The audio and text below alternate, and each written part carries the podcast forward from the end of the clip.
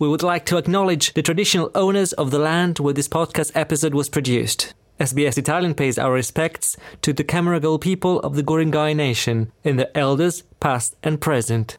We also acknowledge the traditional owners from all Aboriginal and Torres Strait Islander lands you're listening from today. Italian cuisine is one of Australia's favourites, and there's no doubt Italian cuisine is a celebrity in the world of food. But there are many dishes, weird and wonderful specialities that don't make it beyond the Italian border. Today's dish is beautiful and delicious, but it can hurt for many hours or days, even before you eat it. My name is Massimiliano Gugole, and in this SBS Italian podcast series, I'll tell you the story of ugly dishes that tell us something new about Italian cuisine and the love that Italians have for food. It is not just Italians who love risotto. Perhaps it's one of the most popular preparations of Italian cuisine. Mushroom, pumpkin, saffron, but some prefer to make it with spiky, poisonous plants collected anywhere they can be found, even in metropolitan meadows a cross between some mint and some Christmas holly. Ortica, uh, nettles. Is it the one that's sort of like if you touch it, it stings you a little bit? I'm not sure if I've eaten them, but I'd be happy to give it a go, no problem. I've also eaten things with nettle and they've always been delicious. If it doesn't sting too much, yeah, I'll probably try it, yeah. Do they clean the prickles off it? didn't know you can uh, consume it. I actually would be curious to find out how it you know tastes and uh, bite back at it. Stinky nettles are a popular ingredient in many Italian regions, especially in the north. And one of the most tried and tested recipes that features them is risotto with nettles.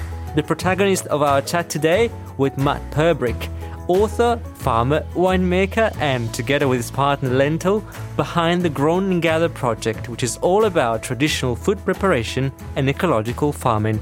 Hi, Matt. Thank you. Thanks for having me on. Now, Matt, you live uh, between uh, Italy, Germany, and Australia now. Australia, which is where you're from originally. Do you agree that it's hard to find someone who doesn't like risotto? Definitely. My gosh when we were writing our books for Grown and Gathered, we were always like, no, we want to cut this out. They were like, do another risotto dish, put another one of those. People love it. People love it, and there's an infinite variety. But today we're talking about this one in particular, the one with nettles. So let's talk first about nettles. If I say nettles, what do you think of? What's your reaction? Well, memories of pain, basically. For a year of my life, actually, my job was to collect nettles. Well, part of my job that I had for a year was to collect nettles every week for the restaurants in Melbourne. I was working for an organic food producer in Victoria, and we provided really nice veggies down to the Melbourne restaurants. And part of that was foraging for wild greens.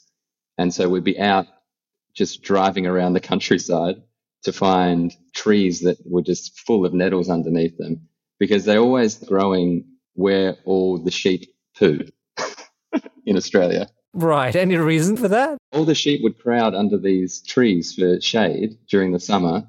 And so they'd be doing their business uh, underneath the trees. And then when spring came and the rains came and things warmed up, all the nettles, which could handle that environment, but nothing else could because it was so high in nitrogen and phosphorus, all the nettles would come up. So you had these super, super healthy nettles that would be in there. But I just didn't matter what gloves you wore or what shoes you wore. You know, when you're walking in these fields, like little tiny fields of nettles, it was just, it hurt always. How does it hurt? Can you describe that feeling for people who haven't experienced it? It's a, I mean, it's a shock. It's like touching something hot, like hot metal. That feeling of just instant pain. It doesn't make any sense. Like you just brush past these things and it and it really hurts. But the interesting thing is, if you grab them, and you grab them firmly and like straight away, it won't sting you. So it, if you crush the hairs before they can get you, then it won't sting you. So it's just like, even when you're picking them, the only way to do it is with like absolute commitment and you've just got to get in there. But then invariably when you're in a whole field of this, you're brushing past everything else. And, and so it's, that's the trick. It, it only gets you if you're not really just committed to doing what you're doing. And how long does the pain last? Oh, well, actually, because you've set me this challenge to make the, the risotto. Yeah. I have been foraging these nettles. I'm in Berlin at the moment, and so I've gone around. It's it's sort of coming into winter here. We've already had the first snow actually, but the nettles have survived because they're tough. And so I got out to some of my favorite patches where we've collected them before. I was like, I've got to get this done, and so I did what I always do. I just picked them up, had bare hands, and so I was picking and picking and picking, and I was picking them firmly, and so I wasn't getting stung, but I couldn't feel the tips of my fingers. it was like an anesthetic between my thumb and my, my finger. Literally, I couldn't feel it for like, I reckon, 12 hours after that. I woke up the next morning and I still couldn't feel this tip of my index finger. so it's a, it's a funny little poison. It's not too bad, but it lasts. It sticks around. I used to be very itchy after these days working for this farm. Sometimes when people overseas think of Australia, they imagine dangers almost everywhere sharks, crocodiles, gigantic spiders. Certainly, there is some truth in that, but we know that life here down under is not constantly under risk. However, it might not help this reputation to share that Australia is home to the most poisonous nettle in the world, the Gimpy gympie. I was very curious to know more about it and got in touch with Maurizio Rossetto, who leads the research centre at the Sydney Botanic Gardens. In Australia, we call them stinging trees, and we call them stinging trees for a reason.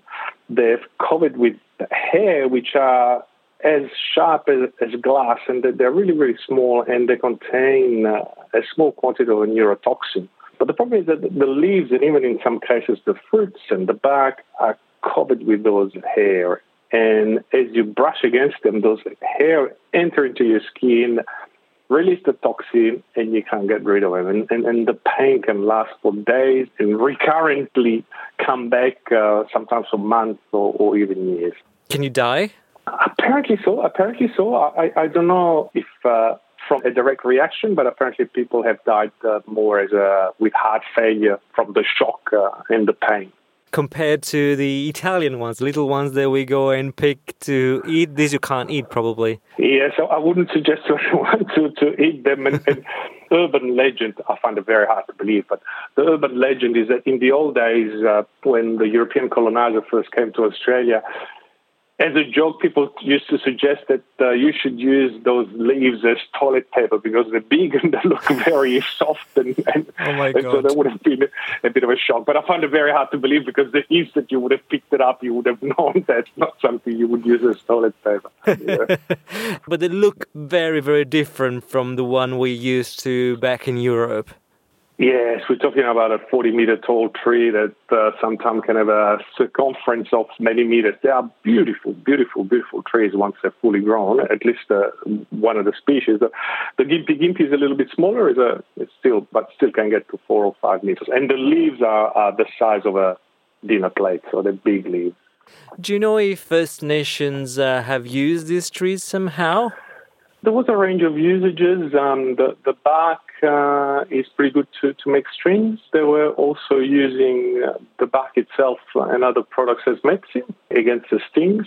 The fruit is palatable, and birds certainly disperse, eat them and disperse them a, a great distance. But uh, as I was mentioning before, there are hair uh, inside the fruit as well. So I've eaten them before, but after spending 10 minutes plucking every single hair out of, out of the fruit. So again, I, I wouldn't advise uh, doing so. Okay, but those at least you, you can eat, but you can't have a gympie gympie risotto then. Please no, don't do that. I would advise you very much against it. Nettle, the ones in Europe, you can just uh, put them in hot water for half a minute or whatever and they neutralize, whereas this you wouldn't be able to get rid In fact, the hair uh, on the surface of the leaves still sting once they've been put in the herbarium. So we've got a herbarium here in the Botanic Gardens, and some of those uh, samples have been collected over 100 years ago, collected, dried, pressed. All the samples still have skull and crossbone on it as a warning not to touch, and you can still get stung even with gloves. And again, I can talk there from experience. They can still sting you through through the gloves. Sounds like this plant, this tree, does a very, very good job at protecting itself. Oh yes, no many things uh, eat it uh, aside from insects, and some insects can actually eat the, the bigger leaves, uh, and they can because they are tiny, tiny, tiny little insects that eat around the the needles. As you know, in nature, in evolution, it's always a race competing between uh, the ones that want to eat you and the ones that want to avoid to be eaten. And sometimes the little guy wins. yeah, sometimes the little guy wins. What do nettles taste like? They taste like like a very earthy spinach, I would say. It's super, super high in chlorophyll. They're like one of the highest greens, like land-based greens that we regularly eat, that humans sort of tend to regularly eat or traditionally have done so, is the richest in chlorophyll. So when you cook them, I think there's almost like a um, a seafood, oceanic kind of characteristic because so much algae drives that food system. So it's kind of like the land spirulina. spirulina is all the rage these days, and the and the super greens. Uh, nettles is definitely in that category, and I think that very high, sort of that very green, earthy richness is what is what drives the, their use traditionally. I mean, it's such a strong flavor, such a great flavor. But you're not afraid of them, then you can face the challenge now. And your child probably is a bit too young now. But would you take your children uh, to collect nettles? Is is it a safe activity? She's six months at the moment, so I'm not going to try. And, not not yet. Not, not yet. going to teach her to grasp the nettle just yet, but soon.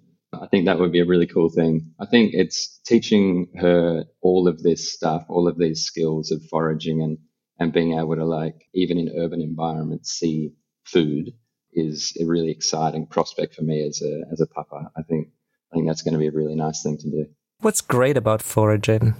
We used to write about this stuff so much, and it always came back to the same feeling for me of this sort of it puts you in a certain headspace, a certain very ancient headspace and very ancient part that's deep in you of just being at one with what's around you and, and searching for something so simple as food. You don't walk into the supermarket and this this mechanism switches on, you know? You've got to get out. You can be in an urban environment. You can be completely like surrounded by buildings, but still have an eye out for fruit and for, for leaves that you can eat. And when you tune into that, I think it, it's a really nice feeling. It's a really grounding feeling. So whether you go out to a forest or whether you just uh, explore your parks and explore your laneways, I think uh, I think there's there's just something very fulfilling about going out and finding yourself that that sort of food in the way that we've always done it. Yeah, it's it's it's a cool feeling.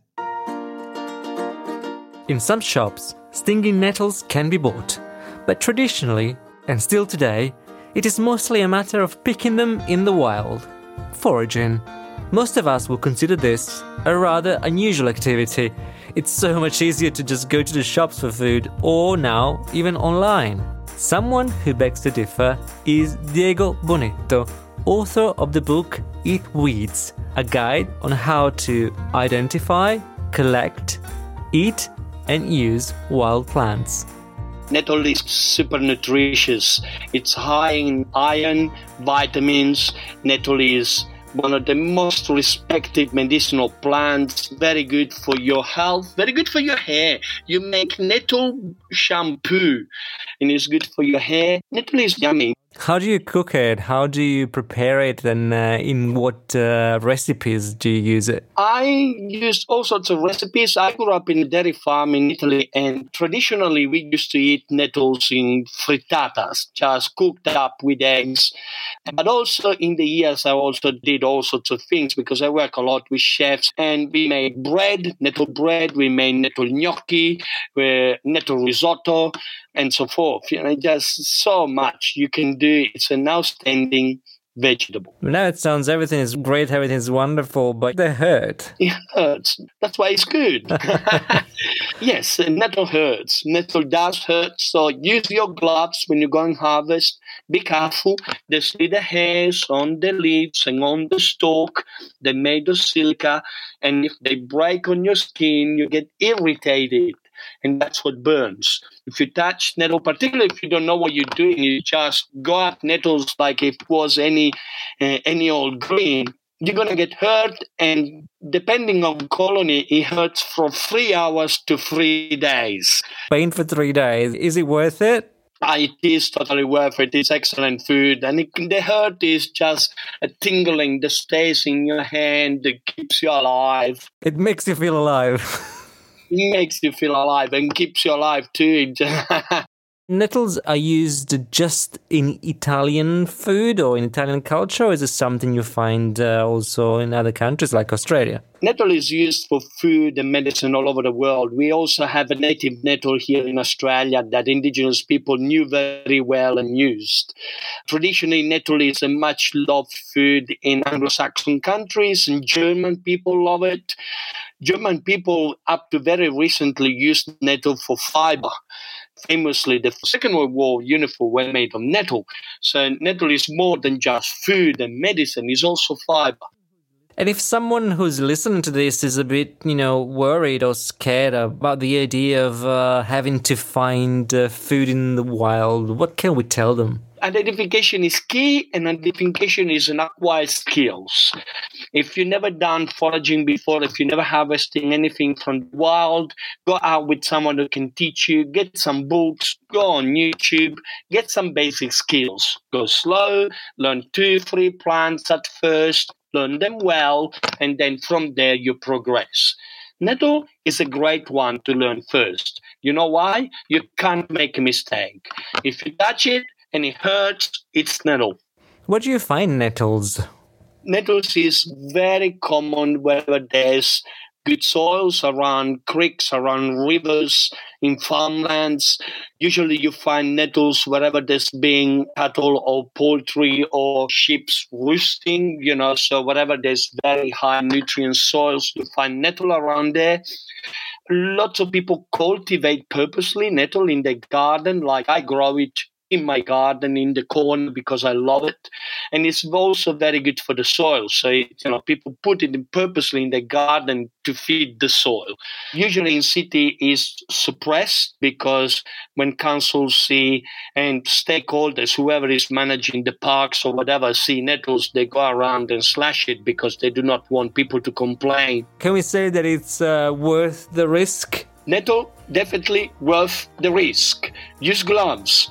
Nettle, there's lots of people who grow it in the garden because it's so good. Why would you grow a plant that sting you unless there is value to it?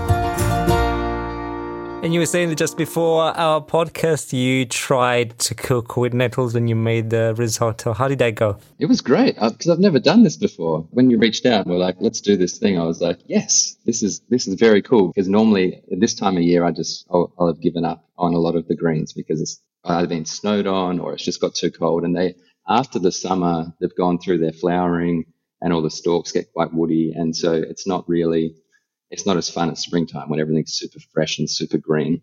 And so it forced me to get out there again. And I was like, actually, this is, I need to not be lazy. I, need, I need to get out there. And then this dish, making this dish, I've never done this with nettles. We've done a lot of things with wild mushrooms during autumn when we, when we get them because you're not getting as much of the greens. And so it's nice to just have it as a bit of an extra thing in a dish with mushrooms. So to actually let nettles be the, the king of an autumn dish was really fun. And it's now my favorite thing to do with nettles. It's awesome. Sounds really good. So, would you like uh, to give us your uh, recipe for risotto with nettles? Yeah, let's do it. The first step, obviously, is to actually go and get your nettles because it's not always such an easy thing to get, right? We had like four people coming around, so this is for about four to six people. So if you got less people, you can halve it. But I had, I don't know any other way to describe this, but a, a big pot, like one of those big chasseur pots, five liter pots. That was full of nettles, but not packed in, just loosely filled. So it had about that much nettles and then about two liters of stock. And the stock you can use is any, if you've made homemade brodo, if you've got veggie stock, chicken stock, beef stock, I think that'll all be really good for this. I'd say traditionally chicken stock was probably preferred for this or a veggie stock. Like I say about the, the lamb and the sheep where the nettles grow, maybe lamb stock would be a good idea for this. So give that a go. I did a bit of research into this and tried to pull out some old books as well. And what I've tried to do here is think about how we always try and think, which is to not waste anything as we're cooking. And so rather than preparing the nettles in water, which is common, and then you discard the water, I wanted to cook the nettles in stock and keep that stock and then use that stock to cook the risotto. I think that's a, much nicer way And there's a lot of sort of water soluble vitamins and things in the, in the nettles that go straight into that water. So it's nice to then actually use that, I think. There's probably a little bit more earthiness doing it this way because that initial kind of earthiness often gets removed if you actually discard the water first. The interesting thing about nettles for people who haven't used them before is as soon as you blanch them in a bit of hot water or hot liquid, all of the stingers are deactivated, all those spikes soften. So they're not going to hurt you anymore. So the nettles are hot, so they might burn you, so you've got to let them cool down. But apart from that, they're really ready, ready to use. So the first thing to do is bring your, your stock to the boil and get all your nettles in a pot, stuff them in there. It'll be really full. You've got to push them under and just leave them in there for a couple of minutes. You can move them around a little bit for two to three minutes and then get them out basically with tongs or something. So keep all that stock in the pot and it will have taken on a bit of a greener, more earthy colour as well, which is nice. And squeeze out then any extra liquid that you can. So maybe put your nettles in a colander and then sort of the back of a ladle push down so you get all that all that liquid out. Once you've got your nettles, then set them aside and just let them cool down a bit because you're going to have to play with them with your hands to get all the nice soft leaves off the stalks. And you can just leave them aside for five minutes while you cut a couple of French shallots or onions, small onions, and a couple of cloves of garlic. But again, if you're halving the recipe, just one onion and one clove of garlic is enough. So get them both all finely diced, and by that time you should have your cooled down nettles, and you just strip off all the leaves. So hold one end and just run your fingers down, and it'll strip off all the soft, beautiful bits that you want to eat from the nettles, and you'll be left with the, the hard stalk on the inside. And that's the only bit that we waste in this recipe, so that can go into the compost. Or better yet, throw it back out into the field where you took the nettles from if it's nearby. It's critical to keep the stock on a low heat at the back of the stove, and that'll just keep it just below a boil because we'll use that to risotto. And so once you've got all the all those nettles together, this is the other point of diversion now from the more traditional recipes. Because of course, back in the day, we didn't have high-powered blenders and Vitamixes and NutriBullets and things like this.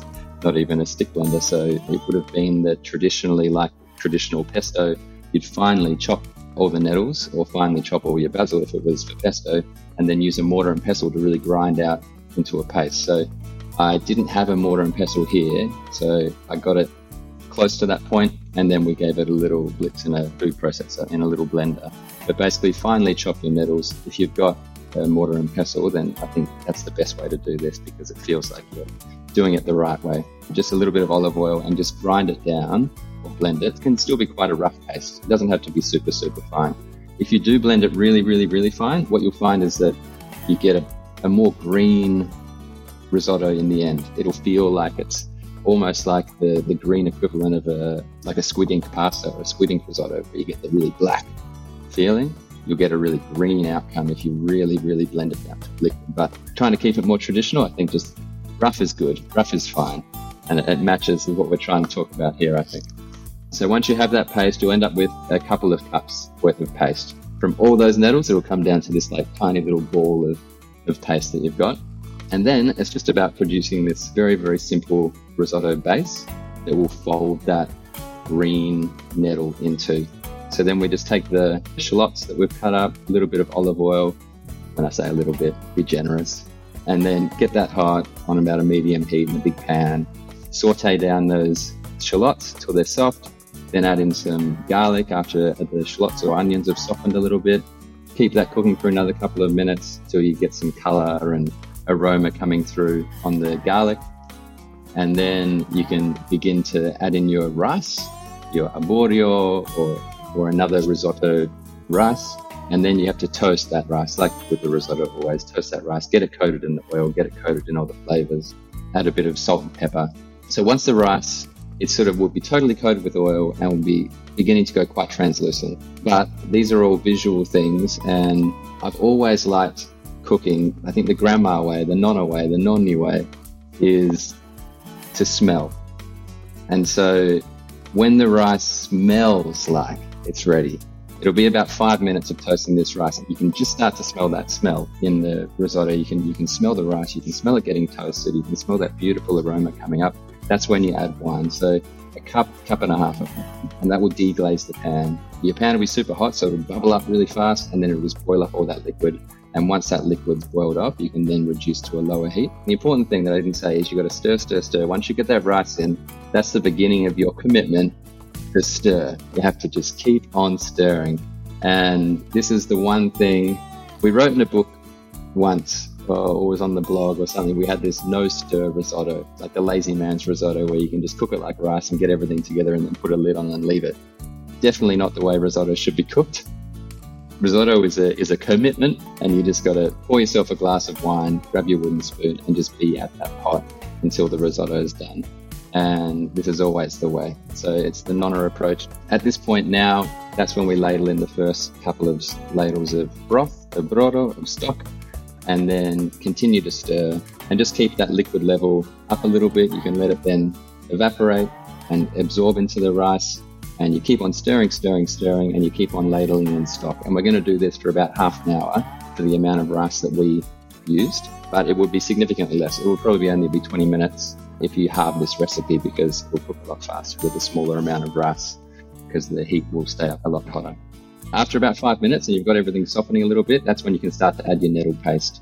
And so you can just spoon that in one spoon at a time and stir it through as you go until it's all stirred in. And you'll find then your risotto really starts to look like you want it to look, which is very green, very bright green. Nettles have this intense bright green, which is so nice. It's funny that this is a podcast about ugly dishes, but I find this, the green of this dish is just so remarkable. It's such a beautiful thing. So wonderful to have that have that green appear. Remain committed. Keep sipping your wine. Keep stirring. Keep ladling in your stock. After you've got the, all the nettles in, you can then, after another five or so minutes, you can add the butter, big knob of butter, 100 grams of butter, and let the butter melt through. And that'll add a nice creaminess to it. But you're still only about halfway through cooking. Continue to stir, continue ladling. And after about 30 minutes, 35 minutes, your rice will be soft. And that's what, that's what you're looking for. You want rice to be super soft and just a little bit of crunch. In all those arborio grains, you'll have a really nice little crunch left in every grain. And that's when you're perfect and it's just where you want to be with the cooking. At the same time, you should find that the last ladle won't absorb as much as the other ones were. So it's hot and it's saucy, and you've got this green sauciness that's really lovely around it. And every grain is in this sort of soupy, almost swimmy thing. It's really important that it still feels soft and soupy because it's going to firm up as you put it on the plate. I want to be able to put a, a, ladle of this on a plate and, it, and sort of shake the plate and it will spread itself out. You don't want it to be like rice that just sits there in a, in a block together. You want it to be very loose and very saucy. Once you've got that, you've got that consistency, that nice softness with a tiny bit of crunch, that's when you're ready to go. And then we want to add, we'll have a heap of parmesan that we've grated earlier, about 60 grams of parmesan for, for, the amount I'm talking. If you love parmesan, put more in by all means. If you love butter, put more in by all means butter and, and cheese are the key to delicious risotto, in my opinion. So add that in, add a little bit at a time, stir it through so it's not all lumpy, make sure it's really nice and, and smooth through the whole dish. And that's it. It's, it's ready to go. I mean, it only takes, once you're going with your risotto, half an hour for a portion like this that, that will serve up to six people. So beautiful on the plates, a little bit of extra parmesan, a bit of olive oil on top. Buon appetito. So it sounds like uh, nettles are worth the little risk, right? 100%. 100%. I'm going to start doing nettle tours around Berlin just so we can cook this dish together. now, how have you used the nettles in the past? Because this was your first risotto, but you cooked with them before. Yeah, I mean, we've always just used them as a green substitute. So any recipe that you'd use spinach or chard or anything like that for, uh, we've made quiches with it, um, frittata with it, used it in risottos, but not as like such an intense main component. But I think it's really nice as well in soup with forage mushrooms. So with pine mushrooms and slippery jack mushrooms with a very simple chicken brodo. It's a really beautiful addition to these kind of soups because it has such a strong earthy flavor. And we generally do this technique of sort of mortaring them down into a paste. And just to make a pesto out of nettles like that is really, really great as well. Often what we'll do in springtime is harvest a heap of the fresh, fresh green nettles because they're so young and they're so soft. and You don't even really need to strip any of the leaves. And we'll prepare a heap of them and then we'll um, just do that blanching step in salted water and then put them away in the freezer to have throughout the rest of the year because it's such a nice time to just have them. And then it's like having frozen spinach in your freezer you just have this really healthy wild green sitting there ready to use. Who is Anna Del Conte? And why do we talk about her today? Anna is the woman who basically introduced Great Britain to Italian food, having moved there from Italy after World War II. When she wrote her autobiography, the title referenced one of her favorite dishes. Yes, risotto with nettles. The most famous of food writers and celebrity chefs, Nigella Lawson, once wrote, There are only two important influences in my cooking life my mother and Anna Del Conte. Isn't this right, Nigella? It's completely right. They complement one another. They're very different cooks, but I think it was Anna who led me to be a food writer. My mother taught me, or didn't teach me how to cook, but we learnt from her. But in Anna, I saw the possibilities, I think, because she managed to combine her learning, her interest in food with a sort of practicality that made me see you could fulfill both obligations as a food writer. You could really investigate what food can do, how you cook it, where it comes from, what the history is. There's so many different factors in food writing because, of course, food is about the whole of life. And Anna does that and has done it consistently for so long and in such a quiet way. She's not a shouter, but I think she's she's a remarkable person and perhaps more remarkable even than her books are. Anna Del Conte kindly sent me a few notes with some of the memories that link her to the dish that gives the title to her autobiography, Risotto with Nettles. Would you like to read them for us and be Anna's voice, Nigella? I would be honoured. Actually, the title was chosen by my editor. I had chosen truffles and toscanini, but she rightly found it too elitist. I don't find anything strange in looking for ingredients in the wild. Since we were children, we used to collect erbette, that is small grass in Italian, in the meadows on the outskirts of Milan in spring and mushrooms in the woods of Brianza in autumn. My mother was a great forager. I myself have taught my grandchildren the pleasure of cooking and enjoying the food collected in the fields or in the woods. When I arrived here in England in 1950, people were just picking blackberries. I never got hurt making risotto with stinging nettles because I always used rubber gloves. The only time I was very unpleasantly stung was when I threw myself into a nettle meadow to protect myself from Allied strafing. In that moment, I decided that nettles were preferable to bullets. Even today, I don't know when, every year in April, I prepare a good risotto with nettles. It's true, it's not the prettiest dish. Risotto with nettles is more pleasant to your palate than to your eyes. I don't care. I feel if I were really doing Anna, I would say, I don't care. Got that, you know?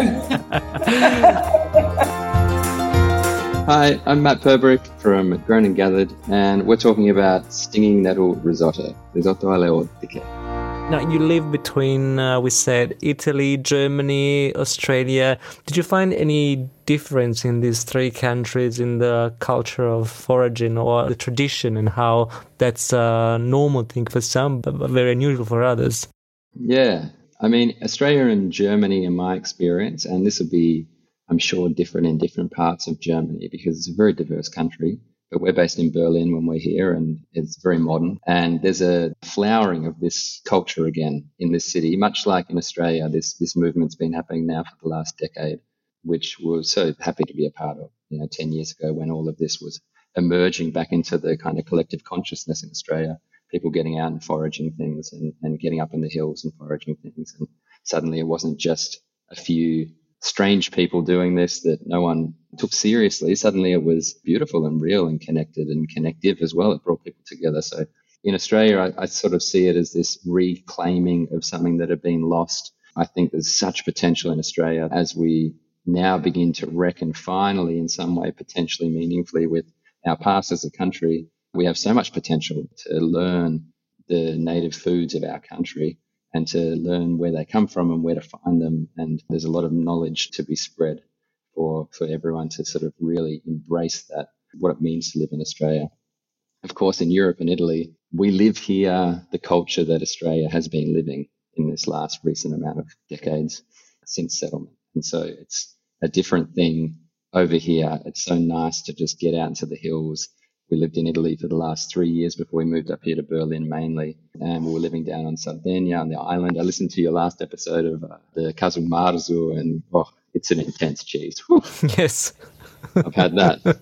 but on the island, we used to go out with the, you know, you were always foraging something, whether it was bezzolo, the wild fruits in the in the hills, or just picking wild olives, wild figs, wild greens. Uh, it's it's intense, and I love that in Italy we still have that really strong connection. My family in Veneto, north of Venice, up in the mountains near a place called Belluno, we still go out and, and look for wild greens up in the hills there. It's so abundant. And a lot of the nettles and the nettle dishes traditionally have come from the north and up in the, up in the Alps and in the mountains as well because it's a bit more moist and that combination of, of moist soils and sun can be really great for the nettles and for the wild greens in general. So I really feel like foraging is in all of us. It's it's really lovely in Italy specifically that that kind of activity is so common still. It's just such a common common pastime for young people, old people, everyone, which I find really really heartwarming that we've held on to that in Italy. Whereas it's nice to see, on the other hand, in places like Berlin, even, and places like Melbourne and the rest of Australia, that people are re engaging with these techniques and these cultural practice that is so ancient for us as humans. So yeah, it's nice. It's nice to see it just emerging everywhere now. I'm, I'm grateful for that, and it's nice that people want to learn about it.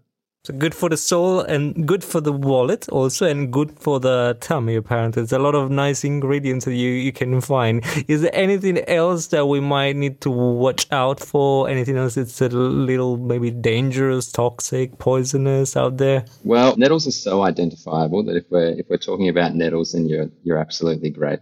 If you can just look at a picture of nettles and go find a patch of them, then you're going to know it's a nettle. Plus, if you touch them gently, they'll tell you it's a nettle. Don't worry. If you're obviously going to forage mushrooms or things like that, make sure you go with someone who knows. You know, it's just too dangerous to, to not know what you're doing when you're foraging things like mushrooms. And if you're foraging greens in the city, especially, but also this applies to rural areas for sure, because there's no sure way. You want to know that it hasn't been sprayed, obviously, by pesticides and, and things like that, that the council hasn't come through, which if you've watched a patch for a few days and it's healthy and alive, then you're pretty safe but it's always good to know where you're picking. It's always good to know if you're picking on a farm.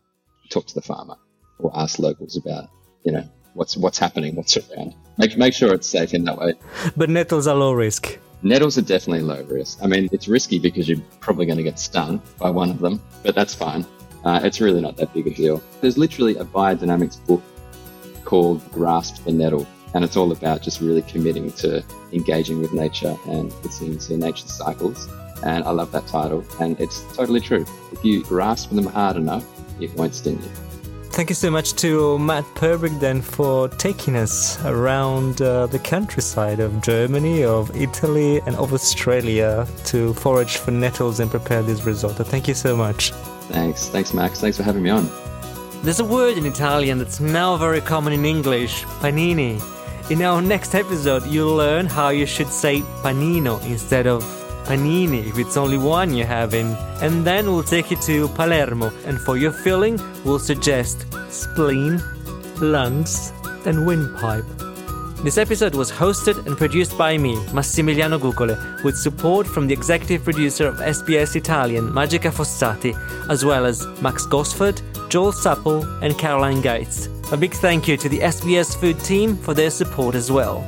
For more SBS Italian content, go to sbs.com.au slash Italian or to find more SBS podcasts in English, go to sbs.com.au slash audio.